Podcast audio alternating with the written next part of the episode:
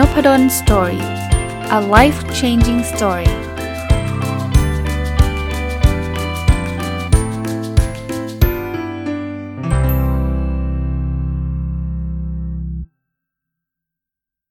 สวัสดีครับ ยินดีต้อนรับเข้าสู่นพดล Story พอดแคสต์นะครับ วันนี้ ก็ยังคงอยู่กับหนังสือเล่มนี้นะ แต่น่าจะเป็นตอนสุดท้ายแล้วละ่ะ เพราะว่าหยิบเรื่องราวมาชวนคุยอยู่หลายสัปดาห์ทีเดียวนะครับ ความลับของความสุขของคุณนิ้วกลมนะครับ วันนี้จะเป็นตอนเรื่องความลับของความเข้าใจนะอะเราเริ่มกันเลยนะครับ คุณนิ้วกลมเขียนบอกว่าเราต่างเป็นส่วนเล็กๆ ที่มีบทบาทสำคัญ จริงๆ เรื่องนี้วันก่อนน่าจะสัก 2-3 สัปดาห์ที่แล้วเลยนะ นานพอสมควรนะที่ผมรีวิวหนังสือของดรป๊อปไปนะครับ มันมีเรื่องราวเรื่องเรื่องหนึ่งอะที่เขาบอกว่าเราเป็นส่วนหนึ่งของของของระบบใหญ่อะคือแหมจะพูดยังไงดี ให้ให้ให้ไม่ไม่ไม่แอบสแตรกจนเกินไปเนาะคืองี้คือจริง ๆแล้วอะถ้าถ้ามองในมุมใหญ่เลยนะ ผมมองแบบนี้นะ วันวันก่อนขับรถไปแล้วก็นึกถึงนะว่ามันเหมือนโลกโลกโลกเราเนี่ย มันก็เหมือนร่างกายคนคนหนึ่งอะแล้วจริง ๆ แล้วตัวเราเหมือนเซลล์เซลล์หนึ่ง ซึ่งก็อยู่เหมือนเหมือนเหมือนร่างกายเราเริ่มมีเซลล์เป็นเป็นร้อยเป็นล้านเซลล์อย่างเงี้ยผมผมมองถ้ามุมมองในมุมนี้จริงๆ เราคอนเน็กกันเราต่อเนื่องกัน แต่จริงๆ คุณนิ้วกลมเนี่ยเขาอาจจะไม่ได้พูดถึงแอบสแตรกแบบนั้นนะ จริงๆเขาพูดถึงว่าเราเป็นส่วนเล็กๆ ที่มีบทบาทสำคัญความหมายของผมเองนะ ที่ผมจะต่อยอดเนี่ย คือเราทำงานเนี่ยนะ ทุกคนมันมีความสำคัญแหละ มันเหมือนฟันเฟืองอะนึกออกไหมครับ เวลาเราทำงานเนี่ยมันขาดฟังก์ชันใดฟังก์ชันหนึ่งไปไม่ได้หรอกเราจะบอกว่า เอ้ย ฝ่ายบัญชีไม่สำคัญไม่ไม่สำคัญไม่ได้ครับ ถ้าไม่มีบัญชีคุณก็เจ๊งได้นะครับ ฝ่ายตลาดไม่สำคัญก็ไม่ได้ครับ คือถ้าเกิดไม่สำคัญจริง มันไม่จำเป็นต้องมีฝ่ายนั้นอยู่แล้วนะ เพราะฉะนั้นเนี่ยจริง ๆ แล้วให้ภูมิใจในตัวเองนะพอผมอ่านตรงนี้แล้ว key takeaway เนี่ยของผมคือเราต้องภูมิใจในตัวเองว่าเราก็เป็นฟันเฟืองเล็ก ๆ ที่สำคัญในเรื่องใดเรื่องหนึ่ง ผมเป็นอาจารย์มหาวิทยาลัยเนี่ย ผมก็คิดว่าผมมีบทบาทเล็ก ๆ ที่ผมจะผลิตบัณฑิต ในวิชาที่ผมสอนเนี่ยนะ ผมไม่ได้ผลิตทั้งหมดนะ คือผมไม่ได้สอนตั้งแต่เขาอยู่ปี1จนถึงปี 4 สอนทุกวิชาเลยไม่ใช่นะ ผมก็รับมีหน้าที่รับผิดชอบวิชาวิชาหนึ่ง ซึ่งอย่างน้อยๆก็ได้เสริมได้เพิ่มทักษะให้กับคนคนหนึ่งเขาอาจจะได้ไปเยอะได้ไปน้อยอันนี้ก็ก็ก็แล้วแต่คนนะแล้วแต่คนแต่ว่าสุดท้ายมันต้องมีมีเข้าไปมั่งอะนะ เพราะนั้นเนี่ยเราเป็นส่วนเล็กๆ ที่มีบทบาทสำคัญ ถ้ามองในมุมของชีวิต เราเป็นพ่อเนี่ยเราเราไม่อันนี้ไม่ใช่ส่วนเล็ก ๆ เลยนะ ผมว่าเรามีบทบาทสำคัญมากต่อลูกเราสำคัญจริง ๆนะครับ เราอาจจะมีบทบาทสำคัญน้อยลงกับเพื่อนนะเพราะว่าเขาก็ไม่ได้อยู่กับเรา แต่ก็ก็ก็มีบทบาทนะก็ส่งผลกระทบ เรามีบทบาทสำคัญต่อคุณพ่อคุณแม่แน่นอนนะเพราะฉะนั้นทุกคนมีค่านะครับมีบทบาทที่สำคัญอะมาดูต่อครับ สร้างโลกใบเล็กที่เราอยากอยู่ขึ้นมาด้วยการสร้างมิตรภาพชอบมาก จริงๆ เราบอกว่าโลกมันแย่โลกมันแย่ก็เข้าใจนะ บางอย่างมันควบคุมไม่ได้ บางอย่างมันไปเจอเรื่องแย่ๆ แต่หลายครั้งเนี่ย ตัวเราอะพาตัวเองไปอยู่ในที่ที่มันไม่ควรจะอยู่ ผมผมไม่ได้บอกว่าเฮ้ยอาจารย์ก็พูดได้เดแหมอาจารย์ไม่เป็นอย่างผมไม่เป็นอย่างหนูเนี่ยมามาเจอสิ่งแวดล้อมแบบนี้แล้วจะเข้าใจเข้าใจครับ แต่ผมกำลังจะมองในมุมหนึ่งว่าอะไรที่มันควบคุมไม่ได้ เราเลือกไม่ได้ใช่ไหมอันนั้นก็ต้องต้องสู้ต่ออะพูดตรงๆนะครับ ก็ก็มันเลือกไม่ได้นี่ใช่ไหมแต่บางทีเนี่ยผมที่ผมจะยกตัวอย่างคือแบบนี้ครับ คืออย่างเช่นเราเราอ่านโซเชียลมีเดียเนี่ยเราไม่มีความจำเป็นเลยที่จะต้องไปเพจดราม่าแล้วก็ไปลุยกับเขาอะส่วนตัวผมผมคิดแบบนั้นนะ เพราะว่าคิดแบบนั้นเนี่ยมันก็ทำให้โลกมันไม่น่าอยู่อะ ทำไมมันคิดเฮงซวยอย่างนี้ทำไมจิตใจคนมันเป็นแบบนี้อะไรเงี้ย มันก็จะโกรธหัวร้อน ผมมักจะไม่ค่อยไปยุ่งเท่าไหร่ มีเหมือนกันนะ ผมก็เป็นมนุษย์ปุถุชนที่แบบเฮ้ยขอเข้าไปดูหน่อยเถอะวะมี แล้วขอเข้าไปก็ตามคาดแบบโอ้โหเอาอะไรคิดว่าอะไรเงี้ยมันก็ต้องมีความรู้สึกแบบนั้น แต่ความรู้สึกแบบเนี้ยมันไม่ได้คือคือมันเป็นเรื่องปกติที่เราจะมีนะ แต่ว่ามันไม่ควรจะเป็นเรื่องที่แบบเกิดขึ้นแบบวันหนึ่งห้ารอบสิบรอบอะ่ะ คือคือเราไปเองอะ่ะ อันนี้เราเราเดินเข้าไปเอง เพราะฉะนั้นกลับมานะที่คุณนิ้วกลมแนะนำบอกสร้างโลกใบเล็กที่เราอยากอยู่ด้วยกันสร้างมิตรภาพก็คือ คุณคุณเข้าไปในที่ที่มันแบบดีๆอะ่ะที่มีแต่คนเขาพูดจากันดีๆ รักกันเป็นห่วงเป็นใยกัน หรือถ้ามันไม่มีคุณสร้างมันขึ้นมา ทุกวันนี้ที่ผมพยายามทำนะ อันนี้อันนี้แชร์ให้นะ ไม่ได้บอกว่าผมเป็นคนดงคนดีอะไรหรอก แต่ว่าอยากแชร์ให้ให้เผื่อจะ เป็นสิ่งที่ช่วยเราได้เนี่ย ผมไปที่คณะเนี่ยผมก็จะทักคนครับ ไม่ว่าเขาจะเป็นใครก็ตามบางทีพวกอาจารย์รู้จักกันอยู่แล้วก็ทักกันอยู่แล้วผมเป็นปกติ แต่ว่าเจอแม่บ้านเจอหลาย ๆ คนเนี่ยเป็นไงครับทานข้าวเหรอครับอะไรเงี้ยผมว่ามันก็สร้างมิตรภาพที่ดีนะ ผมว่าเขาก็จะรู้สึกดีนะ ที่แบบเรามีคนมาทักอะ่ะ เหมือนเราอะ่ะ เราก็จะรู้สึกดีเวลามีคนมาทักเราอะ่ะ อาจารย์ไปไหนอะไรเงี้ยก็พูดคุยกันนะ ผมว่าสร้างอะไรแบบนี้น่าจะดีนะ อะ ถัดไปครับ บ่มเพาะอารมณ์ดี กายดี มิตรดี เงินดีกำลังใจดี โอ้นี่มาครบ ถ้ามาครบแบบนี้ชีวิตดีเลยใช่ไหมอะ มาดูแต่ละอันนะ อารมณ์ดี ก็เมื่อกี้ก็เราก็พูดกันไปบ้างแล้วนะว่าก็พยายามแล้วกัน อย่าไปในที่ที่เรารู้ว่าถ้าไปเมื่อไหร่หัวร้อนเมื่อนั้น ไปเมื่อไหร่อารมณ์เสียเมื่อนั้นก็อย่าอย่าอย่าไปบ่อยนักอะไปในที่ที่ ไปทีไรสนุกทุกทีเดี๋ยวนี้ชอบดูคลิปตลกนะผมเลื่อยเปื่อยเหมือนกัน แต่ว่าก็ชอบอะไปแล้วมันผ่อนคลายเงี้ยก็ดีกายดีนี่ต้องออกกำลังกายครับ นี่เตือนตัวเองนะ ก็พยายามจะออกอยู่เรื่อยๆนะครับมันมันทำอะไรไม่ได้หรอกครับ คุณอยากแข็งแรงคุณก็ต้องออกกำลังกายง่าย ๆ เลยนะมิตรดี ผมก็โชคดีนะ ผมก็มีเพื่อนที่แต่ละคนก็นิสัยดีกันทั้งนั้น คนที่เริ่มเราเริ่มรู้สึกว่ามันไม่ใช่ไม่ดี อาจจะยังไม่ได้เรียกว่าเพื่อนเนี่ย เราก็ ไม่ไม่ไม่ค่อยเข้าไปยุ่งกับเขามากเท่าไหร่ก็ก็อาจจะเป็นความโชคดีของวิชาชีพผมด้วยนะ เพราะว่าวิชาชีพของอาจารย์เนี่ยก็มีความเป็นส่วนตัวสูง แปลว่าเราเลือกได้ระดับหนึ่งเออเลือกได้ระดับหนึ่งมันไม่ได้ได้ร้อยเปอร์เซ็นต์น่ะแต่แบบมันไม่จำเป็นจะต้องแบบ มันไม่เหมือนกับงานออฟฟิศทั่วไปที่แบบ คุณเจอหัวหน้าไม่ดี คุณไปเจอเพื่อนร่วมงานไม่ดีโต๊ะติดกันแล้วคุณต้องนั่งเจอเจอมันทุกวันวันหนึ่ง8 ชั่วโมงอะไรเงี้ยผมผมไม่ได้เจอแบบนั้นไงมันต่างคนก็ต่างสอนคนละห้องอะไรเงี้ยแต่ว่ามันไม่ได้เลือกได้ร้อยเปอร์เซ็นต์หรอกเนาะอะเงินดีอันนี้ตรงไปตรงมา ก็ต้องหาเงินเก็บเงินนะครับมีใครบอกว่าเงินซื้อความสุขไม่ได้จริงๆอะ่ะสำหรับคนส่วนใหญ่อะซื้อได้ เงินซื้อความสุขไม่ได้ ถ้าเงินคุณมีหมื่นล้านแล้ว แล้วคุณกำลังพูดถึง 1 1 0 0 0 ล้านไอ้หนึ่งพันล้านที่เติมมาไม่ได้ทำให้เรามีความสุขเพิ่มขึ้นความหมายมันเป็นแบบนี้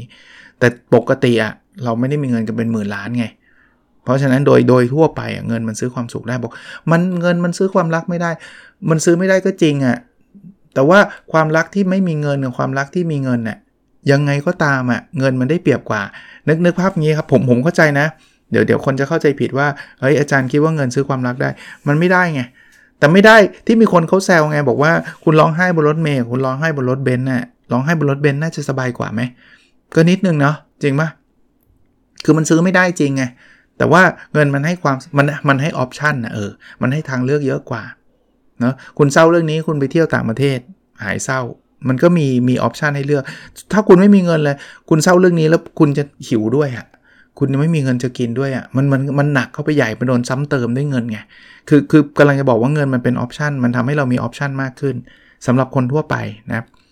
ามาดูต่อครับกำลังใจดีก็คือทำอะไรแล้วมันมันมันสุขภาพจิตดีมีกำลังใจอะอยากลุกขึ้นมาทำนู่นทำนี่อะนะครับอะถัดไปครับ เข้าใจความงามของแต่ละช่วงวัย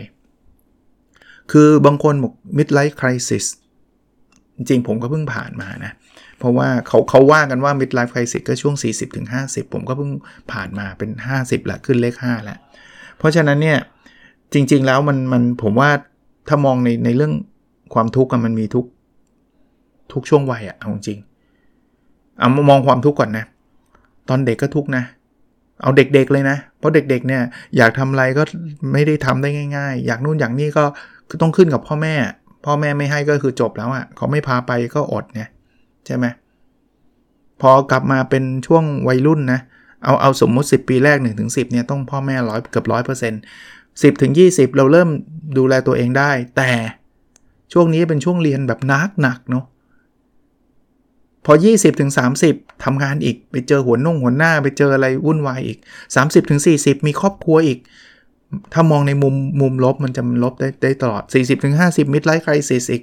อะไรเงี้ย แต่ถ้าเกิดเราเรามองในมุมบวก คุณนิ้วกลมเขียนไว้บอกว่าเข้าใจความงามของแต่ละช่วงวัยนะมุมบวกก็มีนะช่วงเด็กๆ ไม่ต้องรับผิดชอบอะไรเลยไว้หนึ่งถึงสินี่มีคนเตรียมอาหารให้ส่วนใหญ่ก็แล้วกันนะ ส่วนใหญ่ ถ้าเราไม่ได้โดนทอดทิ้งไม่ได้อะไรเงี้ย ก็มีคนดูแลเราเป็นอย่างดี 10ถึงยีเล่นอย่างเดียว เตะบอลกับเพื่อนเฮฮา นี่มองในมุมบวกนะมีความงามของมันอยู่ 20-30 ไม่ต้องเรียนแล้วเว้ย ได้เที่ยว บางคนได้ไปเรียนต่อเมืองนอก บางคนทำงานได้เงิน ได้ไปกินอะไรอร่อยๆ ด้วยตัวเอง สบาย independent อิสระ 30-40 ได้แต่งงานกับคนที่เรารัก มีบ้าน มีรถ อะไรเงี้ย40ถึง50 ถึงจะเป็น midlife crisis นะ แต่หลายคนก็มีความสุขนะ คือ midlife crisis ไม่ได้แปลว่ามันจะแย่ทุกเรื่องทุกอย่างทุกเวลานะครับ มันก็ได้อาชีพการงานก้าวหน้า มีเงินมากขึ้นอะไรเงี้ยก็ว่าไปนะ ก็ ถ้าพอให้ผมแนะนำก็มองมองมองมุมบวกไว้ดีกว่า เพราะว่ามองมุมลบมันไม่ได้อะไรนะครับ ให้ให้คิดอะไรย้อนกลับไปแล้วคิดแล้วตัวเองยิ้ม ตัวเองมีความสุขน่าจะดีกว่าไหมถัดไปครับไม่ต้องเก่งที่สุดแต่สนุกกับสิ่งที่ทำจริง เฮ้ยถ้าเกิดคุณอยากเก่งที่สุดนี่คุณทุกตลอดนะเพราะว่าน้อยน้อยเรื่องมากนะที่เราจะเก่งที่สุดในประเทศหรือในโลกน้อยเรื่องมากเลยอาจจะไม่มีเลยก็ได้ แค่สนุกกับสิ่งที่ทำก็พอแล้วอะผมยกตัวอย่างเคสหนึ่งผมอะ่ะไม่ใช่นักเขียนที่เก่งที่สุดแน่นอน มั่นใจ มีคนเขียนเก่งกว่าผมเยอะแยะมากมายเลยครับ แต่ผมสนุกกับสิ่งที่ผมทำผมแฮปปี้กับการเขียนก็โอเคมันกูดีนะผมก็ไม่ได้บอกว่าผมเขียนให้มันห่วยแตก เขียนให้แบบ ไม่ได้เรื่อง ผมก็พยายามดีที่สุดอะหาคนมาอีดิทให้อะไรเต็มที่เนาะแต่ประเด็นคือไม่ต้องเก่งที่สุด ถ้าเก่งที่สุดนะ เสร็จเลย ผมไม่กล้าเขียนเลย หรือเขียนก็ทุกว่าสู้คนนั้นไม่ได้เนี่ยสู้คุณนิ้วกลมไม่ได้กับสู้จะไปสู้เขาได้ไงล่ะเขาแบบนักเขียนระดับประเทศใช่ปะ่ะเพราะฉะนั้นเนี่ยเอาแค่สนุกของเราครับมีความสุขครับเนาะอ่าถัดไปครับ อิสรภาพเกิดขึ้นเมื่อวางความคาดหวัง คือถ้าเกิดคุณมีแต่หวังเต็มไปหมด ฉันต้องทำให้ได้อย่างนี้ ฉันจะต้องเป็น CEO ฉันจะต้องจะต้องจะต้องจะต้องอิสรภาพคุณหายเพราะคำว่าจะต้องมันบังคับให้คุณต้องทำหลาย ๆ เรื่องที่บางทีคุณก็ไม่อยากทำบางทีคุณอยากพัก บางทีคุณอยากไปเที่ยว บางทีคุณอยากจะทำนู่นทำนี่เนี่ย คุณมีแต่ความคาดหวังสูงมาก แล้วแล้วที่ที่น่ากลัวคือคุณไปคาดหวังให้คนอื่นต้องทำด้วยโดยเพราะสมมติลูกคุณเนี้ยคุณบอกลูกไม่ได้นะ ลูกต้องเป็นหมอ ลูกต้องเป็นวิศวกร ลูกจะต้องเรียนวิชานี้วิชานี้วิชานี้ นึกภาพนะคุณคาดหวังเขาสูงนะอิสรภาพเขาก็หาย เพราะคุณบังคับเขาอย่างเงี้ยก็ก็ชัดเจนครับ เพราะนั้นเนี่ยผมไม่ได้บอกว่าห้ามคาดหวัง คือพูดแบบนี้ปุ๊บมันก็จะมีอีกอีกข้างหนึ่งบอกโอ้งี้มันปล่อยไปเลยอะไม่ต้องไปสนใจอะมันไม่ได้ขนาดนั้น ให้มันพอดีพอดีนะครับ อิสรภาพก็ไม่ได้แปลว่าจะต้องเปิดให้แบบทำอะไรก็ได้เลยในโลกนี้มันไม่ได้เป็นแบบนั้นหรอกเนาะมันก็ต้องมีระดับหนึ่งความคาดหวังก็มีระดับหนึ่งแต่อย่าให้มันเยอะเกินไปกับทั้งตัวเองและกับทั้งคนอื่นนะครับ อะมาดูต่อครับ ไม่จำเป็นต้องถมชีวิตให้เต็มไปด้วยความหมายจนเคร่งเครียด คือบางทีเดี๋ยวนี้อ่านหนังสือเยอะใช่ไหมทำในสิ่งที่มีความหมายต่อชีวิต ทำในสิ่งที่มันดี ต้องโอ้โห บางคนนี่เต็มไปหมดเนี่ย เรากำลังทำอะไรอยู่เนี่ย ดู Netflix มันให้ความหมายอะไรในชีวิตเกินไปแล้ว ไม่ต้องขนาดนั้น ดูมั่งก็ได้ เละมั่งก็ได้จริงๆนะชีวิตอะ่ะ คือมันไม่จำเป็นต้องแบบ คือคือเวลาผมบอกเละนี่ไม่ใช่เละแบบ ผิดกฎหมายกฎหมายนะไม่ใช่ขนาดนั้นนะ เอาแบบว่าหย่อนกับไม่ต้อง productive ที่สุด ไม่ต้องทำอะไรที่มันมีความหมายตลอด 100%อะไรเงี้ยทำแบบไม่มีความหมายมีเหตุผล อยากกินหมูกระทะมีอะไรไหมอะไรเงี้ยเอาบ้างก็ได้เนาะคือคือคือตึงเกินไปก็ไม่ดีหย่อนเกินไปก็ไม่ดีพูดแบบนี้แล้วกันนะครับอ่ามาดูอันถัดไปนะครับ เราไม่ได้ทำถูกต้องไปทุกอย่างดีๆห่วยๆนี่แหละชีวิต จริงๆมันตรงกับธีมความเข้าใจอะ คือแต่ก่อนเนี่ยผมเป็นคนที่อาจจะเอียงเอียงยังไม่ถึงเป๊ะนะ แต่เอียงเอียงไปถึงคำว่า perfectionism perfectionism คือแบบฉันจะต้อง perfect เพราะฉะนั้นเนี่ยผมจะรู้สึกลำคาญใจเวลาผมพูดอะไรแล้วมันผิดไปบางส่วนนะแล้วมันจะลบกวนจิตใจผมเลยว่า ไม่น่าพูดเลย แล้วพยายามเราเราพยายามจะแก้มันด้วยนะเออบางทีมันเป็นคำพูดคำพูดหนึ่งเนี่ยที่พูดไปแล้วเนี่ยรู้สึกว่าเดี๋ยวเขาเข้าใจผิดหรือเปล่าวะอะไรเงี้ย แล้วก็พยายามไปแก้ พยายามไปไปแบบขอขอคุยอีกนิดนึงอะไรเงี้ยซึ่งไอ้คนคุยนี่งงมากเลยนะว่า ผมจะมาคุยอะไรอีกวะไม่เห็นมีประเด็นใดๆเลย คือมันเป็นคำพูดที่แบบเขาไม่ได้คิดอยู่ในใจอะไรทั้งสิ้นเลย แต่ผมเป็นคนคิดมากอะเอาตรงๆ เพราะผมต้องการเพอร์เฟกไงผมต้องการ conversation ที่แบบเนียนกริปจริงๆ ผมเป็นแบบนั้นจริง แต่ว่า พอโตขึ้นมามันหายอะ่ะมันมันน้อยลงอะ่ะมันอาจจะได้อ่านหนังสือหรือว่าเรียนรู้กับชีวิตมากขึ้นหรือเปล่าไม่รู้เนาะจริง ๆ แล้วมันอาจจะพูดผิดนะช่างมันเถอะอย่าไปคิดเลยเยอะเลย ชีวิตเรามียังมีผิดอีกเยอะเอาจริงมันไม่ต้องเป๊ะแล้วพอมันมันมันปุ๊บมันเป็นแบบเนี้ยเราผ่อนคลายลงเยอะนะผ่อนคลายลงระดับหนึ่งเลยแหละอะมาดูต่อนะครับ ชีวิตคือวันนี้หาเรื่องดีๆ ทีละวันทีละวัน อันนี้ก็น่าสนใจนะ คือจริงๆ ความสุขมันเกิดขึ้นไม่ใช่เมื่อวานและไม่ใช่พรุ่งนี้นะความความสุขเกิดขึ้นณเวลานี้ตอนที่ท่านฟังพอดแคสต์ผมตอนเนี้ยความสุขเกิดขึ้นในตอนนี้ เพราะฉะนั้นเนี่ยเรามาโฟกัสวันนี้กัน ว่าวันนี้เราจะทำอะไรให้ชีวิตเราดีทำอะไรให้ชีวิตเรามีความสุข ผมก็ย้อนกลับไปเรื่อง gratitude journal เขียนขอบคุณเนี่ยผมว่าช่วยได้นะนี่พยายามโปรโมทคนรอบตัวไว้หมดเลยนะ ว่าเขียนเถอะหรือถ้าไม่อยากเขียนนะเบื่อเขียนเนะคิดก็ได้อ้าวอย่างน้อยๆ คิดเถอะ วันหนึ่งคิดให้มันหลาย ๆ รอบเฮ้ยโชคดีจังเลยเนะที่เราแบบนู่นนี่นะนี่ตอนนี้กำลังพูดอยู่กำลังคิดเลยนะว่าผมโชคดีจังเลยนะที่ผมมาเจอพอดแคสต์แล้วแล้วมีช่องทางที่มาพูดคุยกับทุกคนแบบนี้อยู่ทุกวันนี้มีคน inbox มา มันเป็นโชคดีของผมมาก ๆ เลยนะ ที่บอกว่าขอบคุณอาจารย์นะที่ทำพอดแคสต์เกือบทุกวันนะครับ เฮ้ยแบบโชคดีจริงๆอะ เอาขอบขอบพระคุณจริงๆนะจากใจเลย คือคือรู้สึกดีจริง ๆ ที่แบบเออสิ่งที่เราทำเนี่ย มันช่วยคนได้จริง ๆ นะ อะ มาอีกข้อนะครับ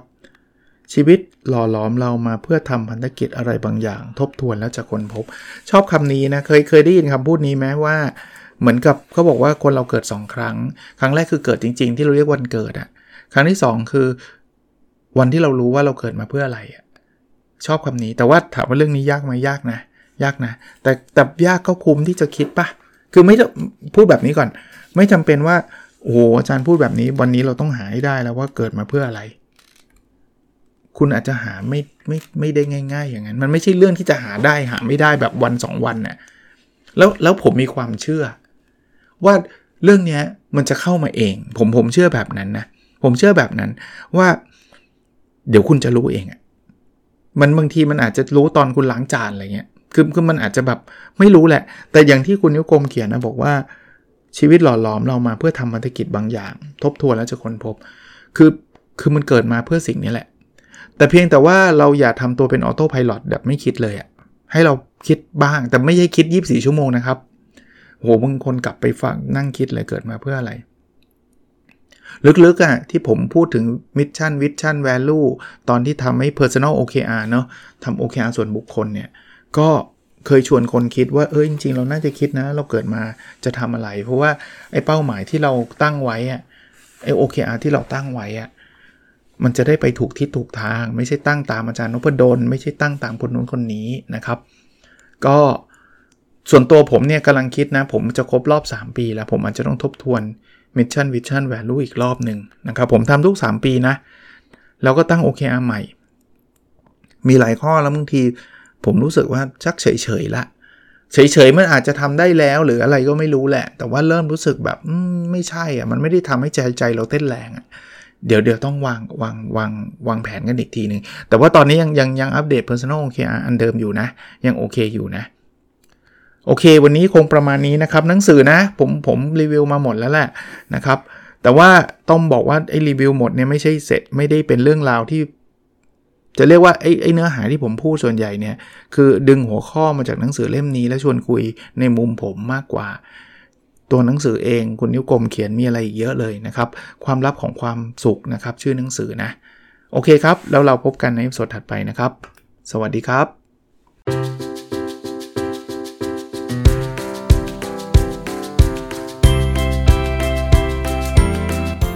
n o p a d o n Story